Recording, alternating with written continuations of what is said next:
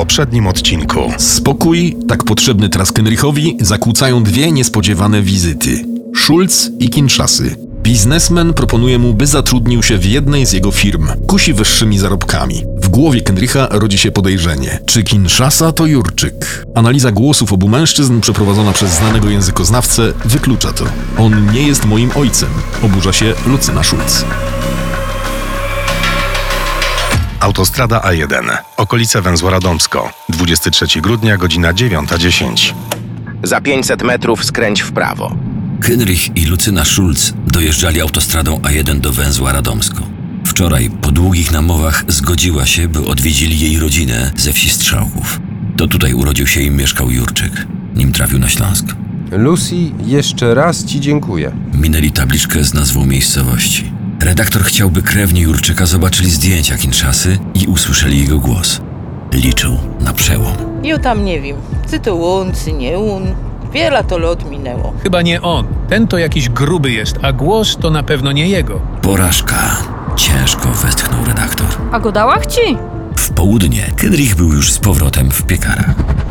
Kilka osób czekających na tramwaj do Bytomia na przystanku przy ulicy Kruszcowej w Chorzowie usłyszało z oddali jakiś dziwny głuchy odgłos. Był on na tyle niecodzienny i niepokojący, że wszyscy, dokładnie wszyscy odwrócili głowy w jedną stronę.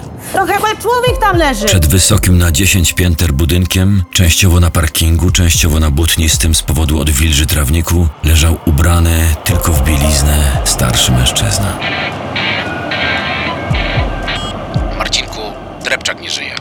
Wypadł z okna swojego mieszkania na siódmym piętrze. To były policjant, więc sprawa postawiła na nogi wszystkich. Spotkajmy się, proszę.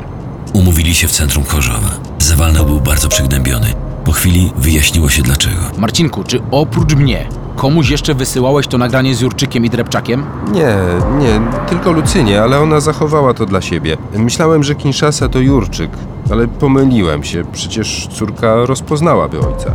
No właśnie, to oznacza, że ktoś od nas musiał wynieść to na zewnątrz. Obaj dobrze wiemy, że śmierć Drepczaka ani nie była wypadkiem, ani samobójstwem. Mm, trochę się boję. Marcin Kendrich nie był nieustraszonym pogromcą zła.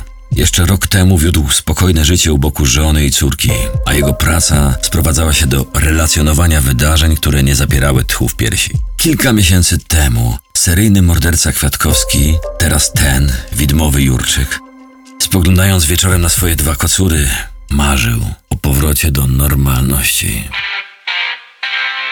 Żona ściągnęła brwi i wymownym spojrzeniem przekazała komunikat ani mi się waż.